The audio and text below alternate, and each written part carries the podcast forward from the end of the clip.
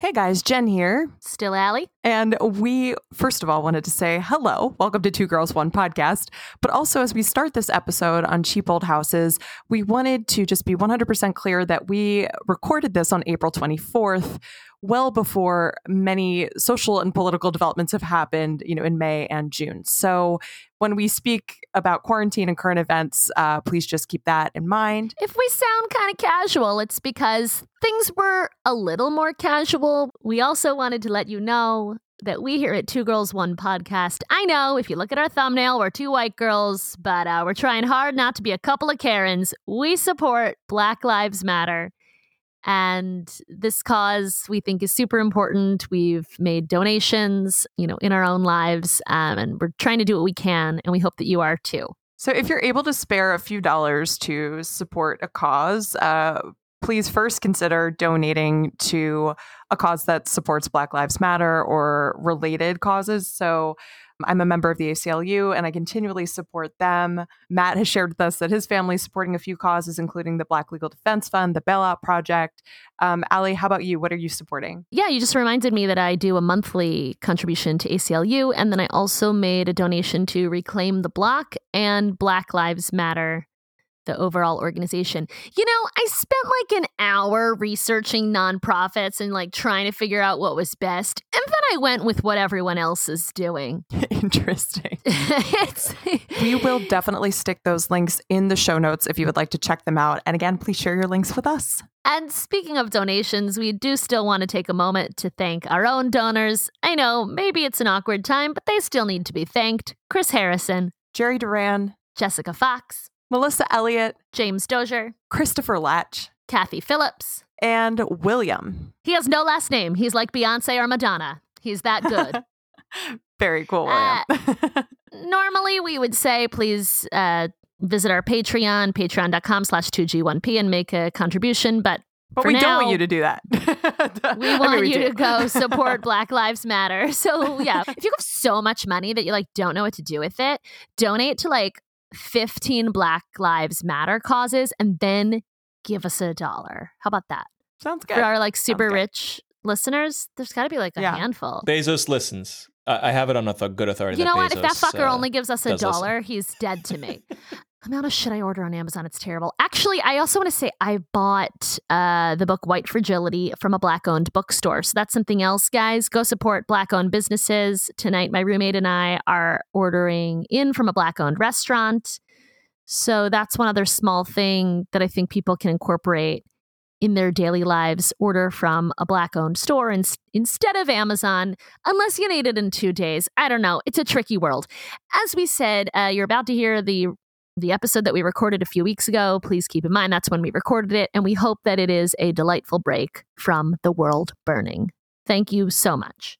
If there's one thing Two Girls One Podcast is known for, it's real estate advice. Who can forget that time Allie and Jen sold their winter home in Malibu for Bitcoin? Cheapest and oldest hosts in podcasting Jennifer Jamula and Allison Goldberg.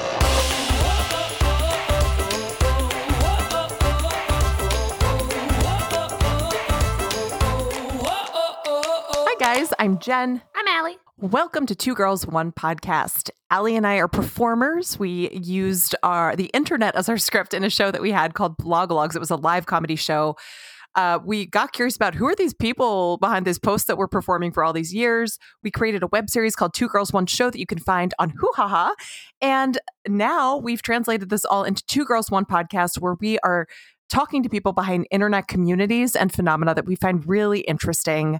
Um, and we hope you will too. Uh, today is something you might already be familiar with because it is so popular. Uh, but before we tell you what it is, I just wanted to say hi, Allie. Hi, Matt. How's it going? Oh, you know. Are you okay? Do do we? Do we know? Just hanging out in quarantine. Another day. Yeah. How's your onesie doing? Well, I've transitioned into a summer onesie. Okay, a, sum, a sumsie. Mm, yes, yes, a sumsie. Mm-hmm. Mm-hmm. Uh, that's my update. It's my big breaking news. Fantastic. Yeah. Fantastic. Matt, Matt, what's going on over there? Are you in a onesie? Uh, I, I am not in a onesie, Okay. but uh, I, my I, my beard is slightly longer than last week, but that's about it. I would really like to see that. How long Um, are you going to grow your beard? I'm enjoying watching everyone's beard during quarantine. Mhm, How mhm. long are you going to grow it? Uh, I'm just gonna let it go, but I do tidy it up so it's you know it's not the actual Oh, length it, it would be au I naturel. want yeah, to so. see au naturel beards, and then I want people to start braiding them and like doing hairstyles. This is what I need for quarantine. Mhm. When does my Instagram Mhm. become overwhelmed with beard art? and then everybody should shave them on the same day. So we're all just like in a state of shock. Uh, whoa, whoa. Some heroes are probably taking a photo a day, and then they're going to do the time lapse of like, Yes. here's every here's from when we started quarantine, and here's the day. Yes. Yeah, okay, yes. cool. There, Just there will wanted be to- viral mm-hmm. social media posts on the day that our government says we're free, we did it, guys, and that will go. That will be the day when they shave off the beard. Got it. Well, speaking of social media, today we are talking to a behemoth in the world of Instagram. Um, perhaps you have all seen uh, the account Cheap Old Houses. It's run by Elizabeth Finkelstein, who's joining us today. She's the creator of the account. But basically, this account posts historic houses that are for sale, most of which are under $100,000, which is pretty incredible. It's pretty good. Mhm. Yeah, it's pretty good. Mm-hmm. I feel like this account will get increasingly popular as these weeks continue. So, cheap old houses, guys. well, Matt, you live in an old house. How old is your house? How cheap was your house? What'd you pay a- for it? a, a not a not cheap uh, old house. How- uh, yeah. no, I mean, you know, we live in the suburbs of New York on Long Island, so it's it's you know a- among the more expensive markets, and we don't live in a fancy town, but uh, ours was four hundred something, maybe 450, 475. So you know, close to five. Oh wow, he uh, really which did is, just tell uh, us house price. I thought He- he I was went just fucking with you, but Yeah, I mean, I'm sure. I'm sure you could look it up. All this stuff That's is true, like Redfin. public, uh, public info. Yeah, well, exactly. yeah, but people have to know Um, where you live to look it up. I could look it up. Yeah, yeah, but you have my address and you could find it. Um, yeah, we adore our house. It was built in the 30s, I want to say, early 30s. So it's not like, you know, colonial or anything, but we we got into the house and we have done a ton of renovation to it, but we love we try to preserve the aesthetic of the original house and we learned when we um moved in that it was the previous owners were in the carpenters union it was a lot it was a family of very handy people so like everywhere in the house there are shelves and compartments and hooks and things that were like DIY in I the love that. house but like That's really lucky. really nice like really like professional quality and we we have tried to preserve as many of those little features as possible Oh, We- we how love it here. lucky. That's so cool. One of the many things that makes me sad about Manhattan is that the apartments used to have incredible architectural details and then they gut them and turn them into these cookie cutter places and you know in addition to dividing up the rooms and making them teeny tiny but my my Yeah. aunts are uh, in their 60s and live in new york and have this like amazing crew of like fabulous artist friends in their 60s and they their apartments have these amazing architectural details still and it's so sad that the list is really dark but when they're when they're gone all those apartments will be gutted as well Yeah. Yeah.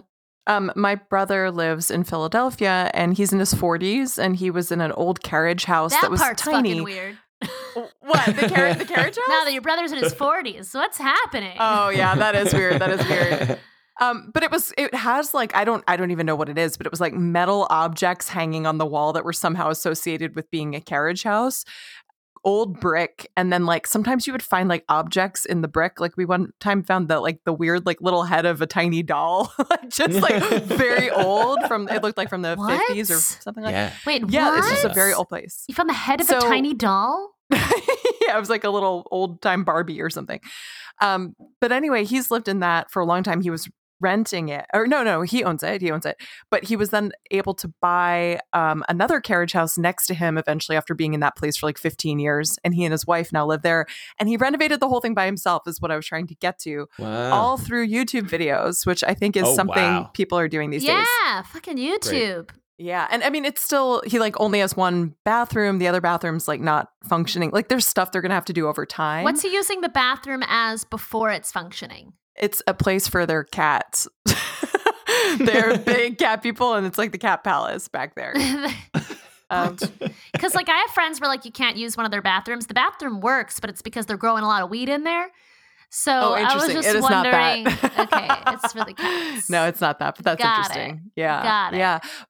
But like he figured out how to make a countertop on YouTube, like pouring That's concrete. unbelievable. I just I have so much respect for that. I feel like I don't feel like I, have, the I would confidence have. to do I something like that. I wouldn't even know what to Yeah. Google. that. Right.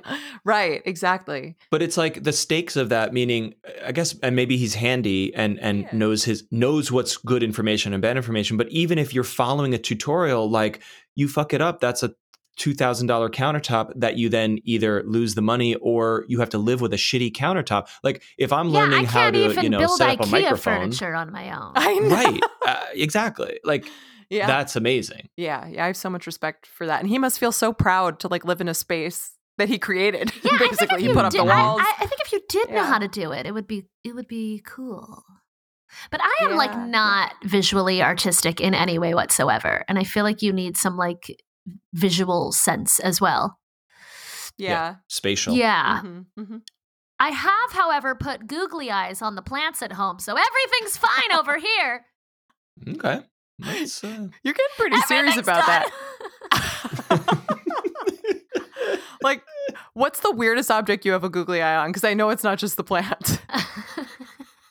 Why? Because I sent you photos. You sent me a photo of a candle with some googly eyes on it. yeah. I've been putting googly eyes on things. I also tried to surprise my roommate. I don't know if she was amused or not, but I, I started putting googly eyes on some of the vegetables in the vegetable drawer just to that's that's great. just, just so when she opened it, she'd be like, "What a weirdo!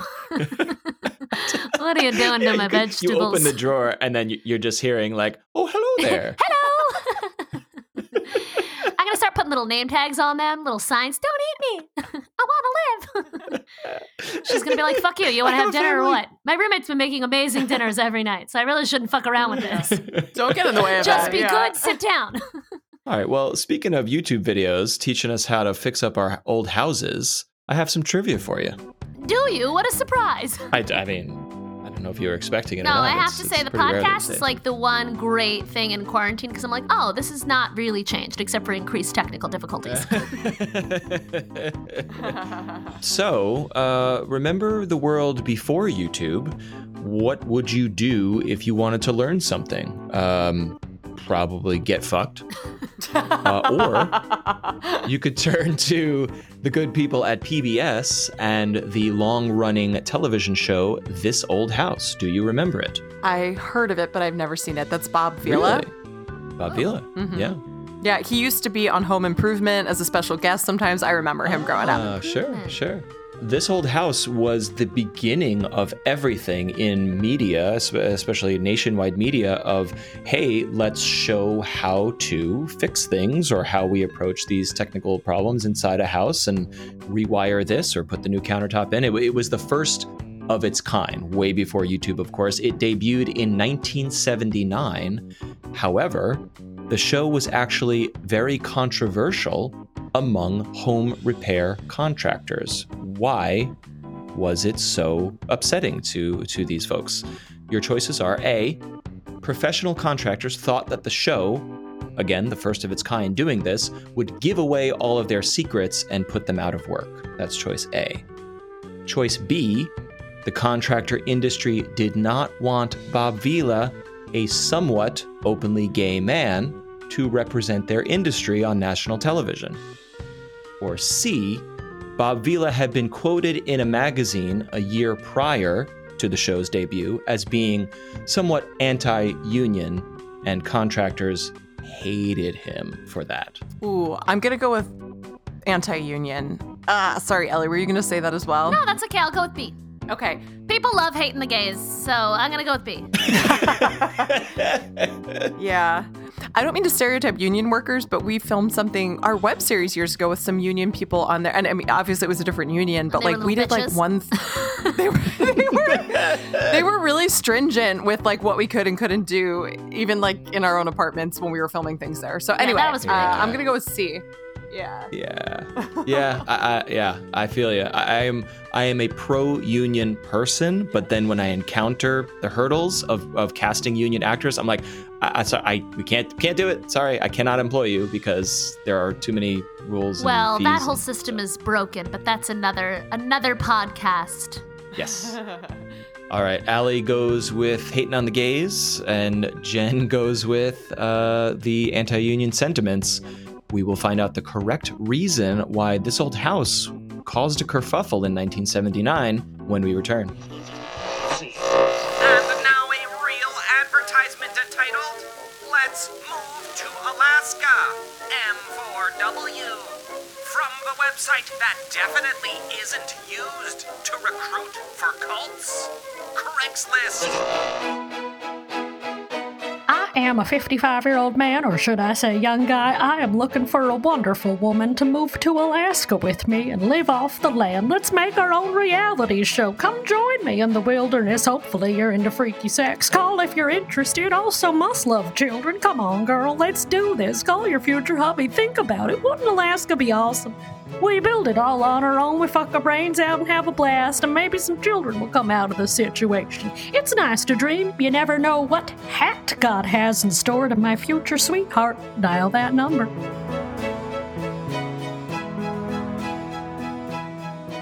Do you think that's how like Alaskan bush people started? Have you seen that reality show?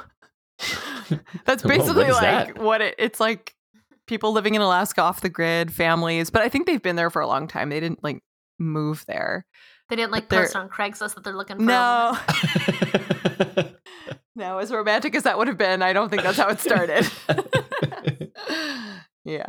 That ad like wasn't too different from an opening Tinder message. that's true. Yeah. Sadly. All right. Can we have the trivia? It is it Yes. trivia time.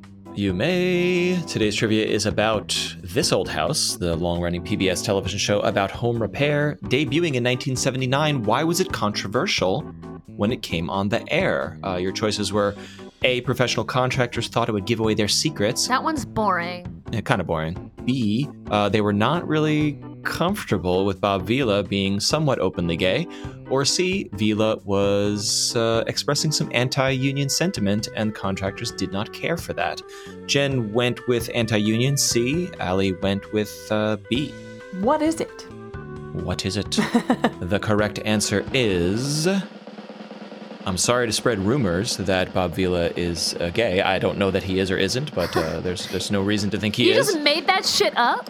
Made that up. Uh, and uh, Bob Vila, I do, do not know any of his political leanings on unions. The correct answer is A. Wow. Before the world of TV reality shows and YouTube DIY videos, there was nothing else like this in the universe. And professionals were like, oh my God, like w- we will not, this is going to give away everything. We're going to go, we're going to go out of business, which of course was not the case. But uh, that was the fear. It was like uh, a magician giving up their magic tricks was was the analogy that people were were using at the time. That's so funny. They thought that people would feel capable enough to do all of that themselves or like have the equipment. Yeah. Different times. There's a quote uh, here in uh, the source of this is Boston Magazine uh, from 2009. It's an oral history of the show.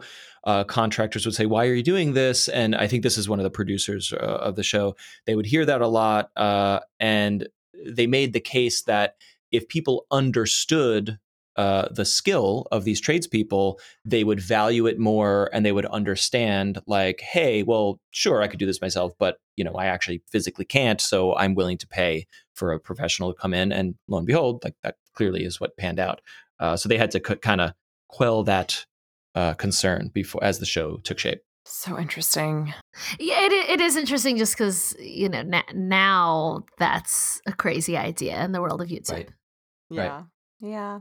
And and analogous to other things that we have seen of like, oh, this technology is going to put all these people out of work, and but did it really? And things actually changed. They didn't, you know, didn't disrupt the businesses the same way. I love that kind of stuff. All right. Well, let's get into the world of Reno cheap old houses. Um, we are so excited to have our guest with us. She is the creator of the account Cheap Old Houses. She's also a preservation expert. Please welcome Elizabeth Finkelstein. Welcome, Elizabeth. Thank you. I'm excited to be here. Ooh, we're so happy to have you. So, first of all, how are you doing? It's a crazy time. it's definitely a crazy time. You know, I work from home anyway, so my actually my husband and I both work from home, so not much has changed on that front for us. We're we're basically quarantined all the time together anyway, so wow. we're just like, wow, now the rest of the world knows what it's like, and our son is home with us, so that adds like an extra element um, sure. of balancing. but we have been a few of the lucky ones. Lovely. Yeah. Well, we're about to get into it, but your the houses you're posting look even better during quarantine. Yeah, that's a, that's a place I can hang. Yeah. I know it's so funny because people are always like, well, why would you move there? There are no jobs. And I'm kind of like, well, really? Are there jobs anywhere? Why don't you move yeah, there? now, now it's like super appealing. Like when I first found the grandma, I was like, this is crazy. Now I'm like, yep, let's get it. Looks pretty good. I know. I know. Yeah. Wander so, through those rooms. So, for those who are not familiar with the account, although I think at this point a lot of people, many, many have seen it, um, how would you describe it, Elizabeth? I mean, in its basic form, it's um, a feed of houses for sale across the country, though occasionally I do Canada and um, abroad. And all the houses are for sale for under a $100,000.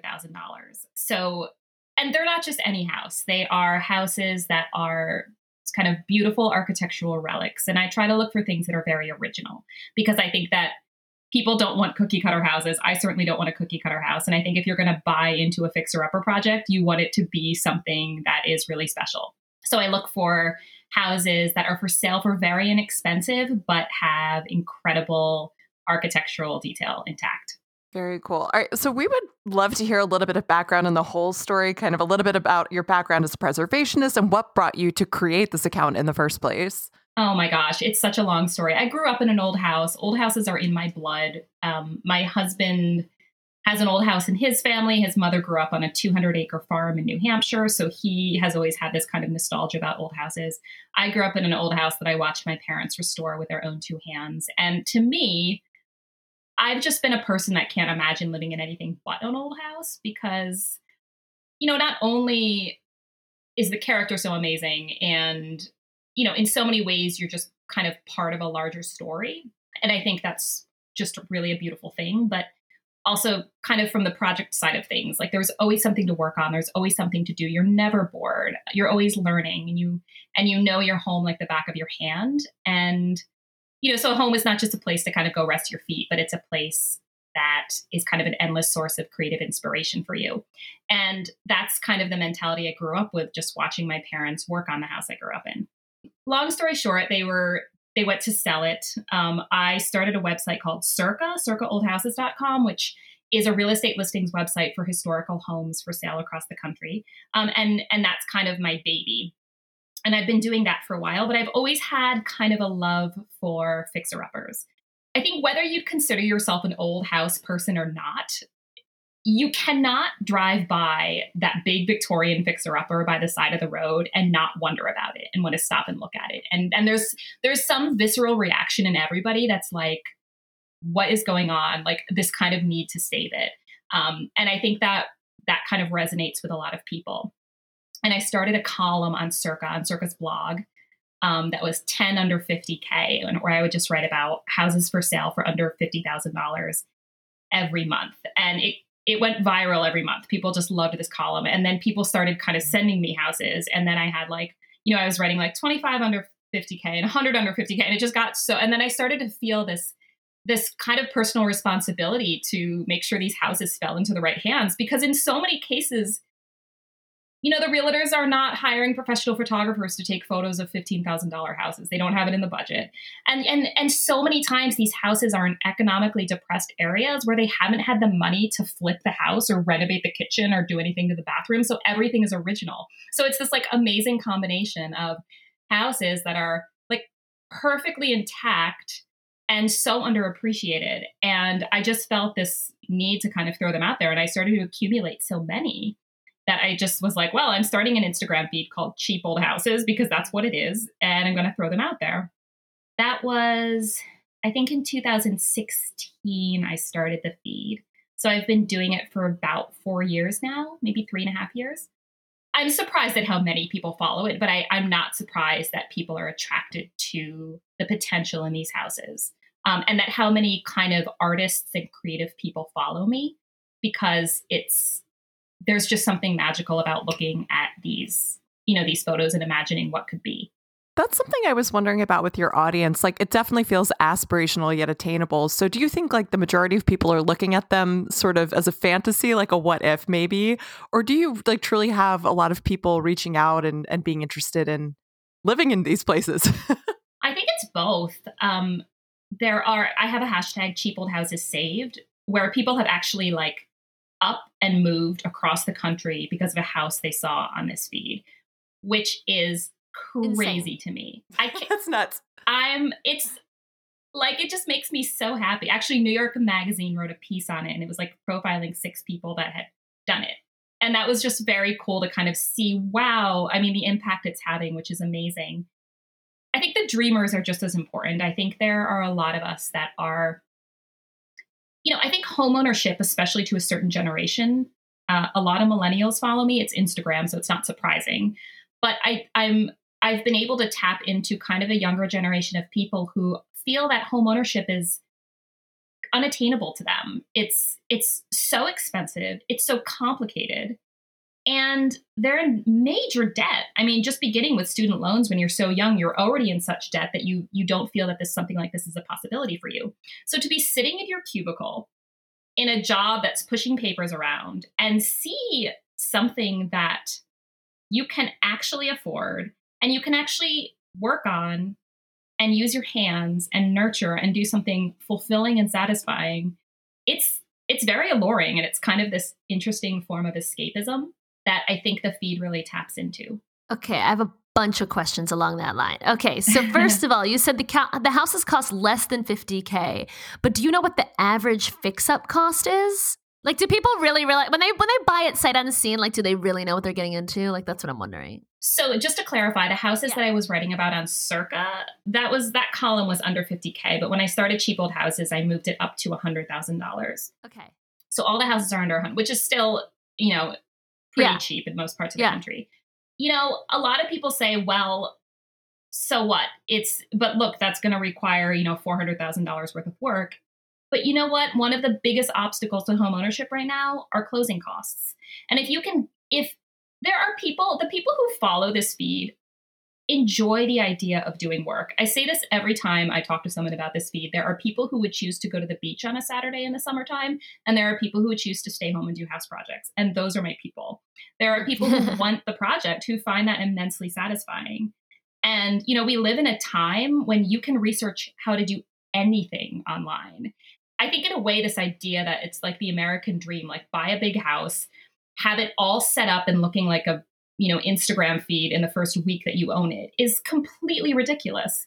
I think that when you buy these houses, you buy them because you want to live in them long term and work on them. And you might live with a crappy kitchen for 15 years, and that's perfectly fine. And then when you're ready to do that kitchen, you know you know the house inside and out, you know exactly what you want, and that's okay. Oh my gosh, I love that. And we just tear down old things and don't, you know, I, it's so obvious, but like actually care for them and make them beautiful. So we're curious, like, how do you find these gems, these homes, and what standards do you have for posting something on the account? Well, I look at real estate listings all day long. I'm obsessed. My husband and I, my husband runs this feed with me, and he is also obsessed. I mean, we've been real estate junkies for as long as I can remember. And when I lived in New York City, I thought it was just maybe because I was a New Yorker, and I think New Yorkers talk about real estate all the time. They love it. and then when we left New York City, I was I was still like talking about it all the time. You know, we have been looking for a cheap old house of our own forever so I it's it's kind of selfish. Like I'm always just kind of interested. I just love looking at these things. So in my free time, I scour listings. I also I write the real estate section for Country Living magazine, and so I'm always looking at real estate listings for them. I also run Circa, which is a listings website, so people are sending me listings there all the time. And then on Instagram, I have like hundreds of DMs every day from people because we're known as the cheap old house people. And every time anybody sees something, they send it to us. So I have a stockpile of these houses. Um, I mean, it's very rare that someone sends me something I haven't already seen because I'm just in it constantly. And it's I just love that I've been able to make a job out of something like this because Yeah. it's like it's so fun and it's what I like love to do anyway and I'm able to make money doing it which is crazy and exciting to me. That's so cool. So like a whole community has popped up of people just kind of like on the lookout for these places for you. Oh my gosh. Yes, it's definitely become like a bigger movement and it's funny how many like copycat feeds have popped up like cheap old this, cheap old that, cheap old houses, uh, Australia, cheap old houses. I hope you That's so trademark it. annoying. So, and uh, you know, in terms of criteria, I I want original detail. I, you know, you said I could drop the f bomb, and the only f bomb on my feed is the word flipped. I hate when people go into houses and and just gut them, and then you know, don't even live in them, don't care about the community, and make them look like you know a Home Depot aisle, and then leave, and then you know. 200 years of history is gone for absolutely no reason. I would rather see a house that's like moldy and rotting and falling down, but in its original state, than like a perfectly good grayish and vinyl sided house. Like that's just, you know, so that's like a disqualification for me right off the bat if it's been kind of over renovated in that sense. We know nothing about this. Would you be willing to give us a little bit of like a preservationist 101? Like just going into a house, what are some details we should be looking at potentially preserving?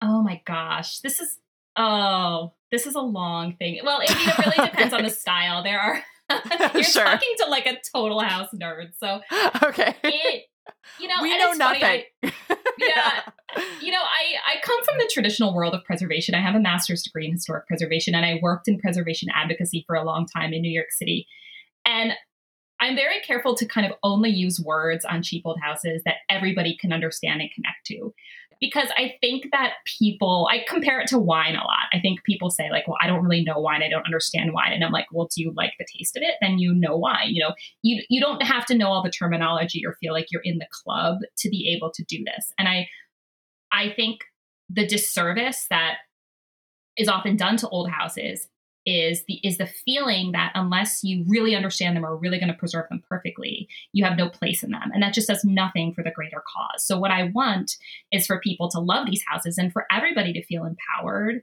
to have one. And so i i i try to be very celebratory and not alienate people by using a lot of like you know uh, preservation or architecture terminology. However, I have it in my I have it in my head, so if you want to hear it, I can offer it out. Um, but it's uh, you know, I think just from a general sense, it's understanding whatever house you're looking at. So looking at a house from the 1700s is completely look different from looking at like a craftsman bungalow from the 1920s. Very different, you know, ways that the materials were constructed, you know, hand built versus like machine made oftentimes. I think it's working with the house. I would say if anything original is there, to try to preserve anything that's original, no matter what it is. Um, I think one of the biggest misconceptions is that people should rip out all the windows and replace them because, you know, vinyl or aluminum windows are better. Vinyl aluminum windows will last 10 years, then you have to throw them in a landfill, then you have to do it again. Whereas the materials that old houses were built of were meant to be repaired over time and therefore to last a long time. And a lot of times when you walk into a situation where a house has been left abandoned for so long, that hasn't been the case, which is why people think that they have to kind of start from scratch again. So it's a really case by case basis, and it really depends on what it is you're looking for. Um, anything in an old house can be fixed. There are things that are more expensive than other things. You know, you have you have to realize if, how the foundation is doing. If there's a major mold issue, you know, if there's asbestos, if there are things like that, and those are things you definitely want to, you know, have an inspector come in with you on and and you know think about remediating or taking care of right off the bat. I think the most important thing that a lot of people don't do because we get very anxious when we buy a new house, we want to make it perfect right away, is you don't live, you need to live with it for a while. And there are things that you thought bothered you in the beginning, but are kind of the quirks of old houses that you realize you actually love over time. And I think if you're too quick to gut and renovate and change, you might miss kind of the deeper story and the kind of deeper thing going on. So Hmm. Do you have an example of that? You know how old houses were often like over time kind of added onto and kind of patched and you have you know smaller you know quirky sized doors that were you know you you can figure out the story of an old house by looking at some of the quirks and trying to figure out why they are what they are. And that's, I think, a lot of the fun of restoring one. Wait, you can figure out the story behind it?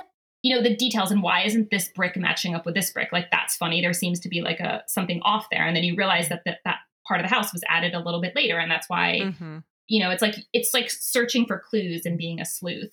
Oh my gosh, this is it's inspiring. I you're making me want to get a cheap old house immediately. I've been in an apartment in New York City for 14 years. Um, Jen, you I always say you want to try it, but I actually feel like you and Adam would be so good at this. this is one we've talked about this doing this, yeah, at some point. And now that we've left the city and are staying in a town somewhere, we're like, oh, okay, maybe this feels more real. I don't know. yeah. Um, well, how does yeah. it feel? Are you, so you guys are like north, are you in the We Catskills went- or something? we went north. We got out of the state. We're in New England, um, and are just sort of loving a small town feeling. I mean, I, it's been a month. I don't know what it would be like after this, but um, it's you know very hard to be anonymous here, which is one of the bigger things that we've gotten used to.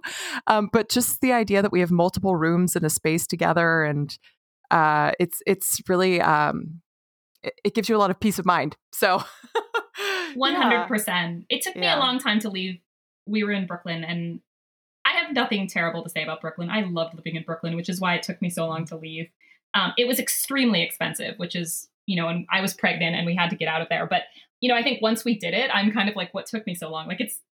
to- It's not. It's not the center of the world. There are many No. other places and many other things happening, and so Totally, totally. Yeah. Is it true that you once listed a free home? there are oftentimes houses that uh, come up for sale for free and they have to be moved. You know, in recent examples, I can think sometimes a developer buys a plot of land and there's some historical house on it and they want to tear it down, but it's, you know, meaningful to the community. So it's free if anybody can move it. I think in most cases, Oh, that's move the, situation. house. Yeah, there. I mean, rarely is someone giving away a Oh. house. Oh, okay. free. Okay. Uh, None of this yeah, had no, occurred to me.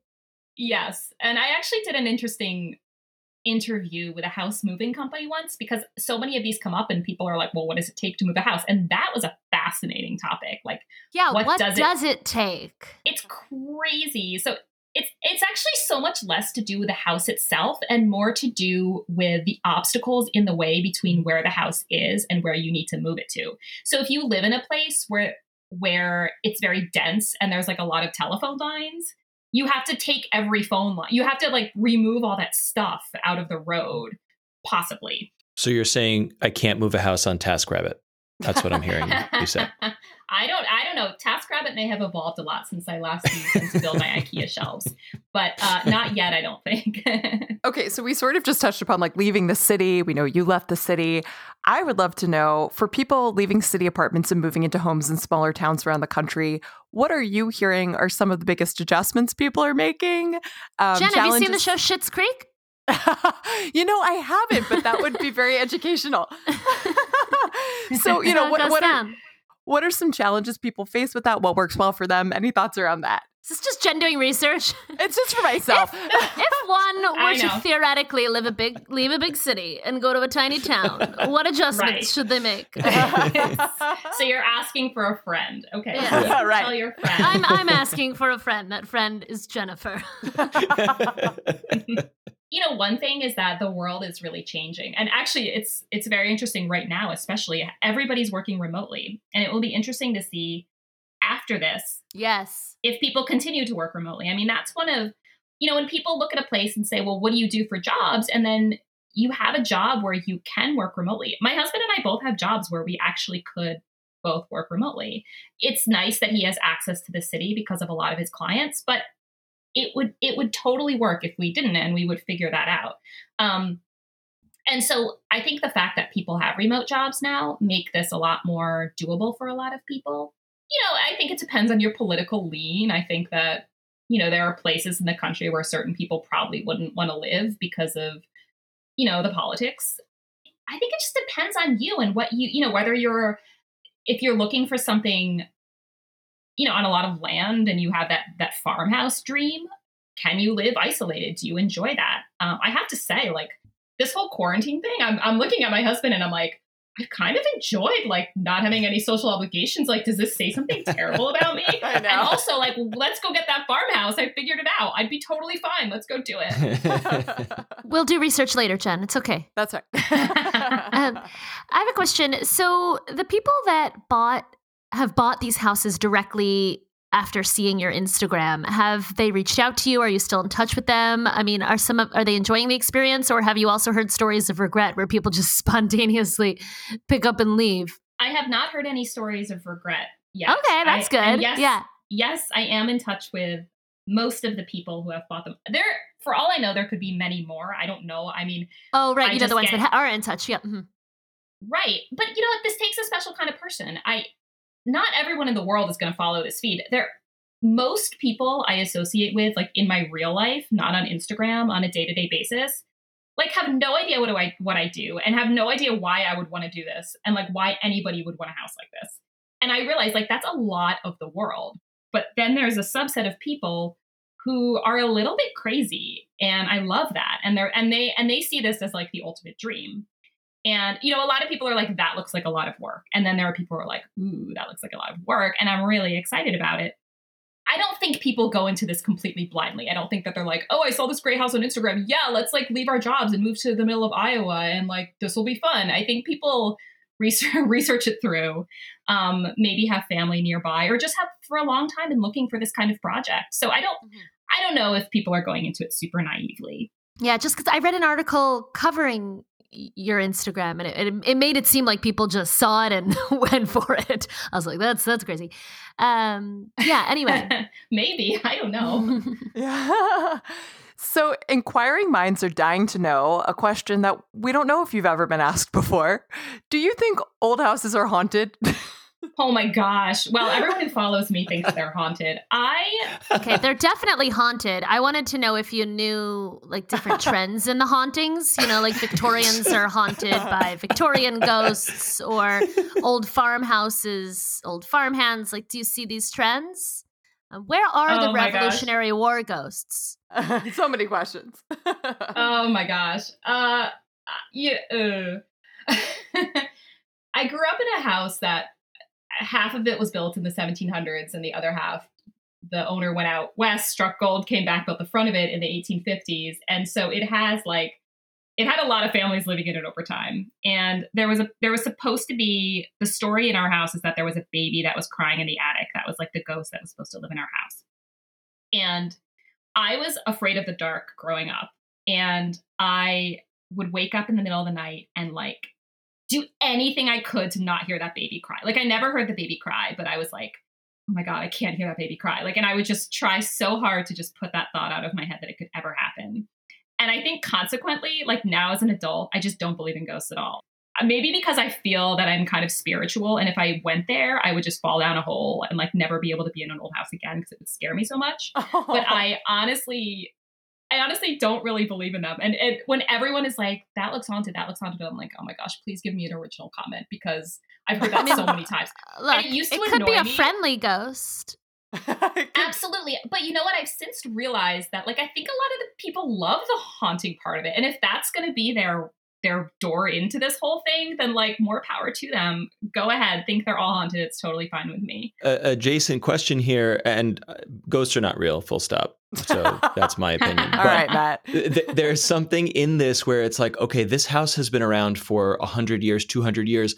Entire families and lives and childbirths and deaths and, and graduation, like entire lives have existed in this space before you arrived here and were born here. So I, I, I wonder, you know, supernatural people are extrapolating that into, oh, it's ghosts, it's haunted, but there is still like a presence to be felt when you walk into an old home of like, oh, someone hung a shelf here. What was that for? And I wonder if that's what that is at its root. I think so. That's my favorite thing about old houses. I love to kind of peel back the layers and think about that stuff. You know, we live in a very transient society. We we typically now move far away from our families. We don't often, you know, feel that kind of strong sense of place. And I think like I love living in a house that connects me deeply to sort of the history of the area, my country, myself, like the just whole sort of like life trajectory. Um, and that's yeah, I think that's super powerful. I guess I've never really thought about that before. That that's maybe like what people mean by ghosts. It's not just like a weird, creepy spirit walking around slamming doors all the time to freak you out, but it's like actually just like a feeling of something bigger than yourself. Yeah, it's actually more of a welcome mat situation. I think so. Yeah. Yeah. Well, I also I grew up in an old house, and old houses just tend to be creaky and make a lot of noise and like just feel alive as well. so maybe Yeah. if you're not used to that, it, you could read that as being haunted.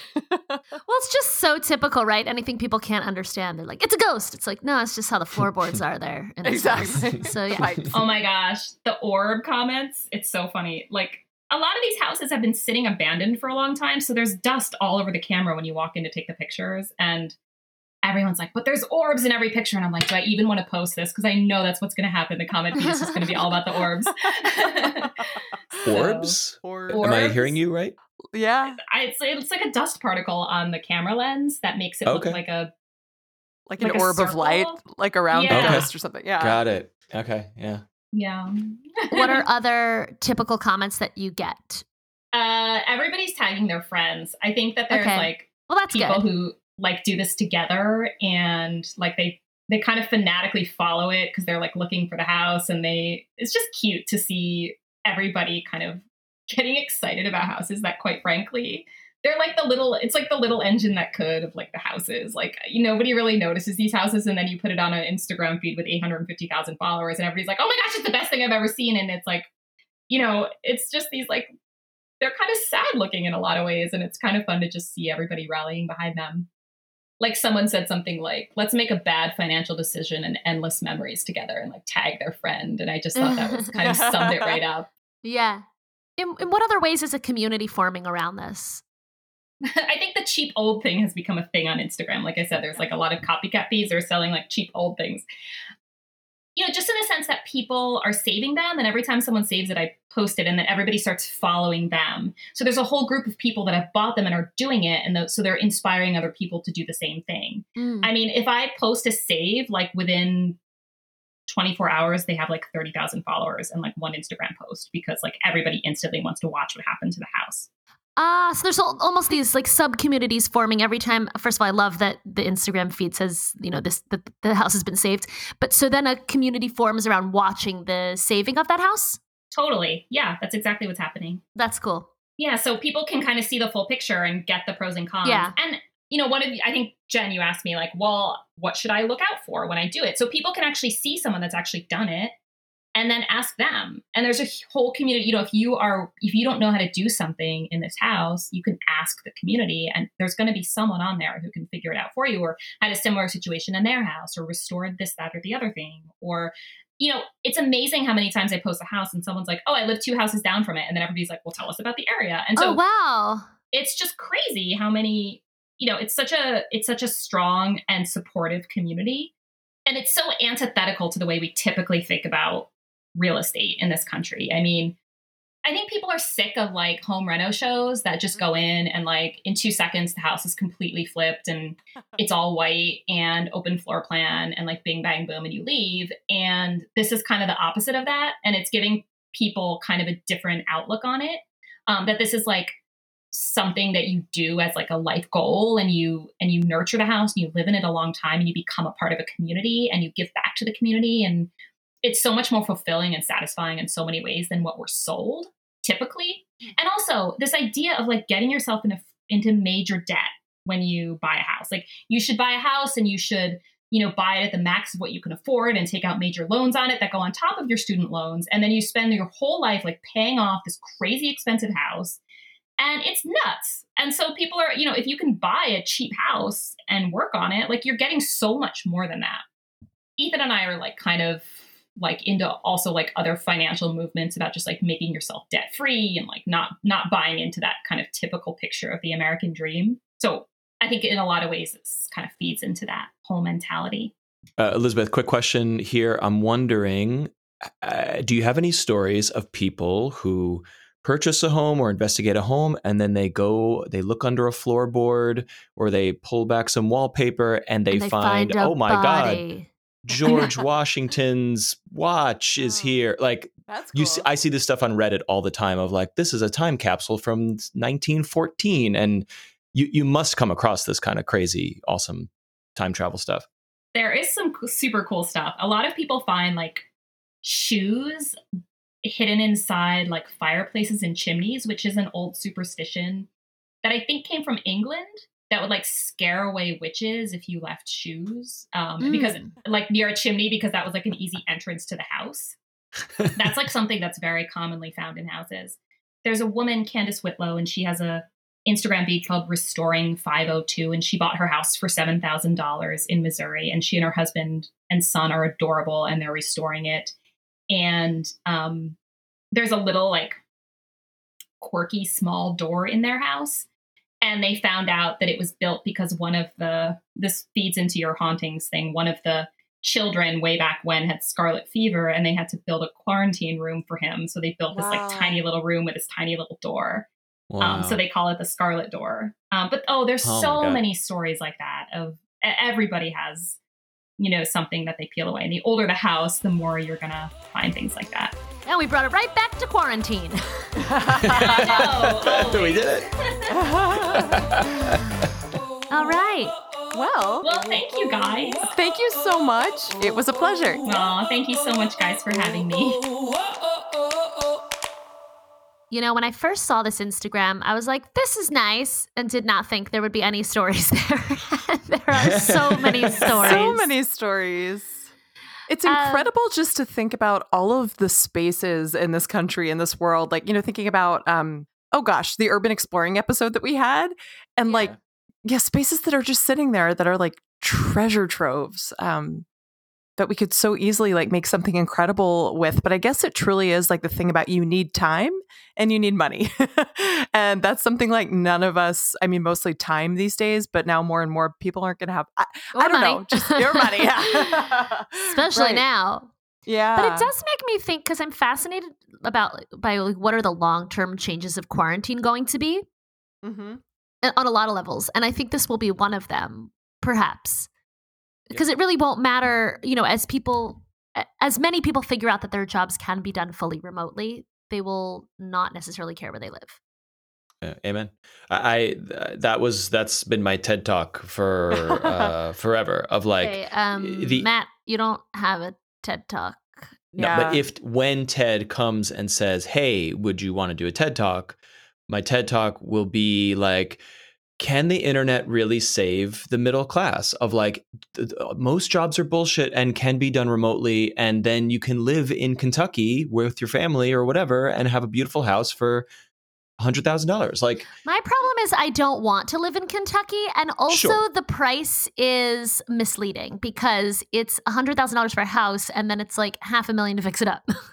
Yeah. I Yeah, but- understand that in some cases you can do it slowly over years, but mm-hmm. But do you, you know, know, I do think it's more for people who enjoy fixer fixing up houses. Like my friend Lauren uh, loves doing that, and e- in her mid thirties has already done it twice. But, but there's a difference between moving into like a dilapidated, dysfunctional, unsafe home and moving into one that is equally as affordable and completely livable. You just it's just like the tiles are ugly or you know the Yeah. bathroom is leaky. Yeah. You And know, I mean, you can live there for 10 years Right, without and certainly, of course, like dumping money in. you leave New York, and whether it's an old home or not, the real estate is going to be a lot cheaper. like exponentially cheaper Right. that obviously will make up for the the investment you put in and the labor that you you know you're you're not doing it you know I don't know how to install pipes so I'm going to bring in a plumber and that plumber's probably more expensive in New York City than than he or she is in uh in uh Kentucky right Yeah, yeah. Um, um, Allie, so you don't want to live in Kentucky. Okay, fair No. enough. no offense to any listeners no from offense to Kentucky. Kentucky. I actually just really I enjoy living in a city. Like I Well, don't know that I I, was could ever ask. move to burbs. Mhm. That's not me. But there are cities in Kentucky. Yeah, that's true. are there That's There true. But what? are. But I'm what just kidding. is what is the biggest city in Kentucky? This Is it like Lexington So or fucking ignorant. Uh, It's Louisville.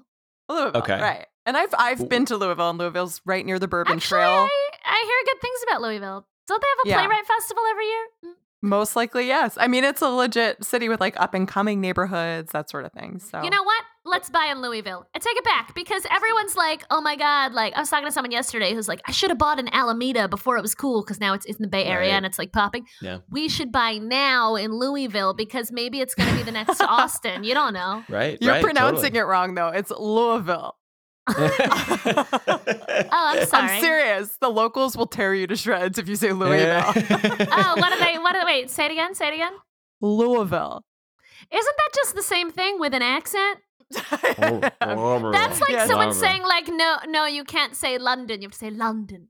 it could be. I'm not quite sure. Uh, let me let me reframe the question for both of you. W- what do you want from a city? Obviously, there are cities in every state and every country. So Honestly, and I are like chaos. by. I like fucking Okay. chaos. Yeah. I need a I like- city large enough like- for constant chaos.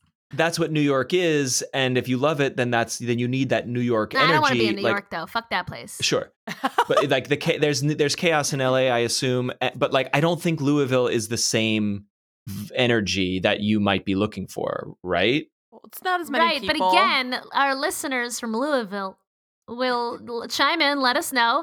Uh, tweet me. I'm at Allie Gold. Tell me how I'm an asshole. That's okay. but what what do you want to know about Louisville? How chaotic on a scale from one to New York is Louisville?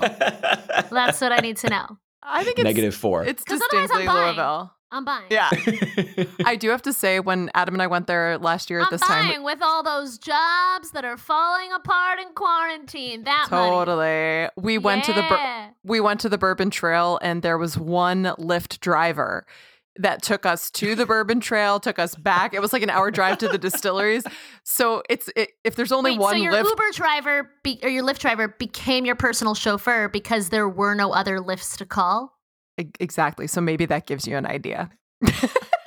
You know what? New standard. I need a city with multiple Lyfts. That's what I need. That's my. That's, you know that's what I mean? There's baseline. got to be at way. least 103 Lyft drivers for me to live there. I love that there's it's the one Lyft driver, it's one guy, and he's just sitting at home eating a sandwich. Yeah. Till anyone Not calls. driving around picking up seven people. He's just waiting and for hours until Jen and And uh, Adam, yeah. and Adam. He, he he also seemed mystified that we were going to the Bourbon Trail, and I'm like, isn't that why a lot of people come to Louisville?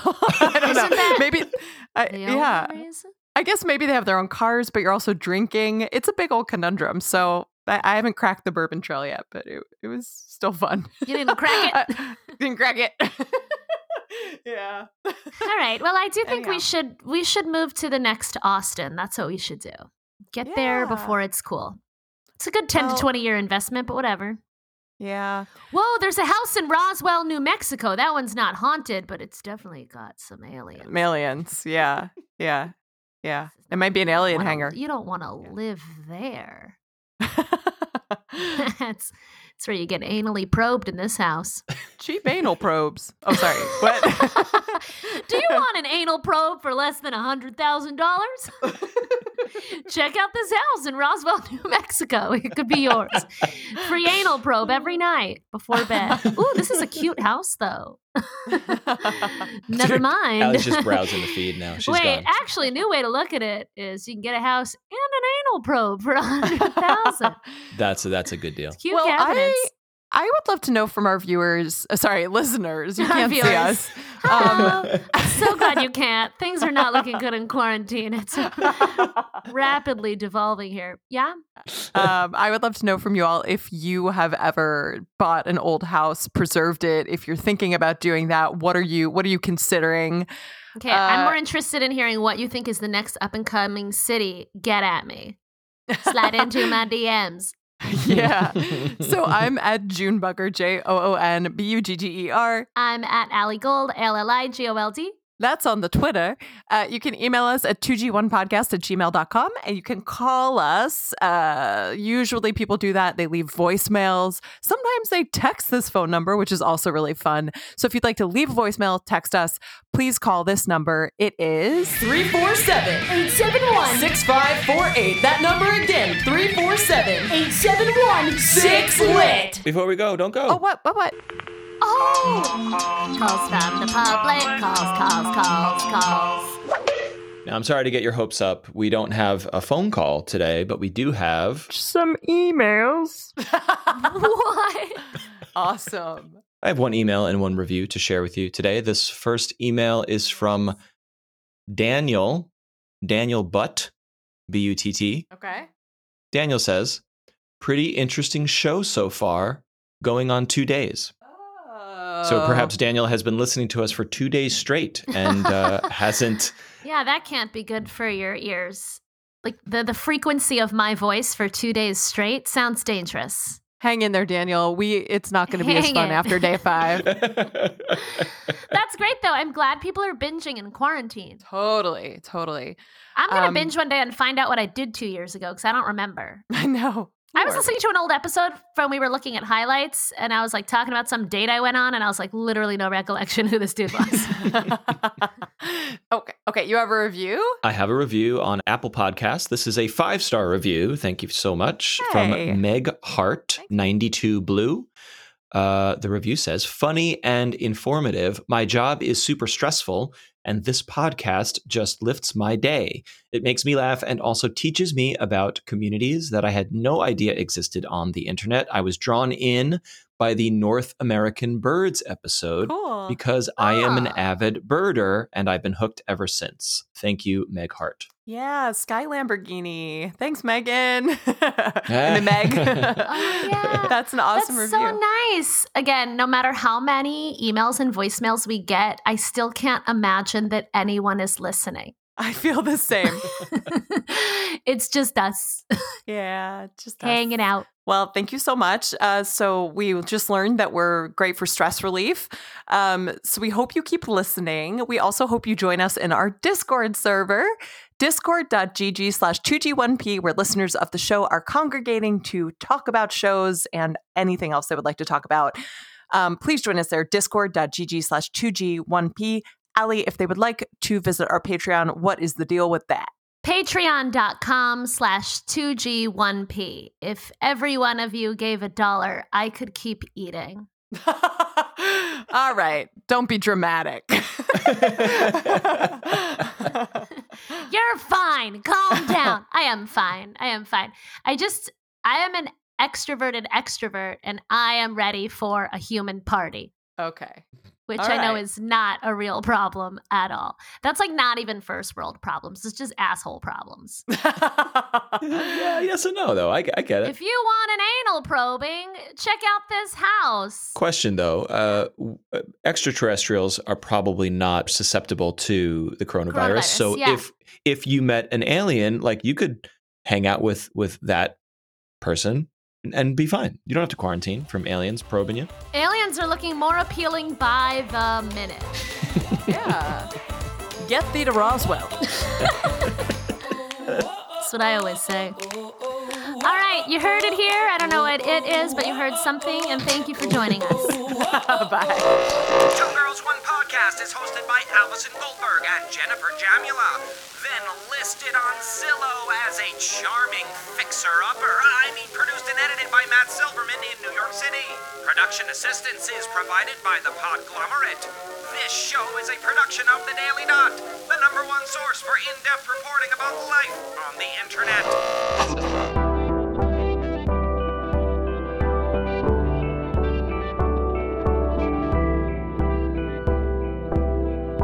The Podglomerate. A Sonic Universe. Come on, girl, let's do this.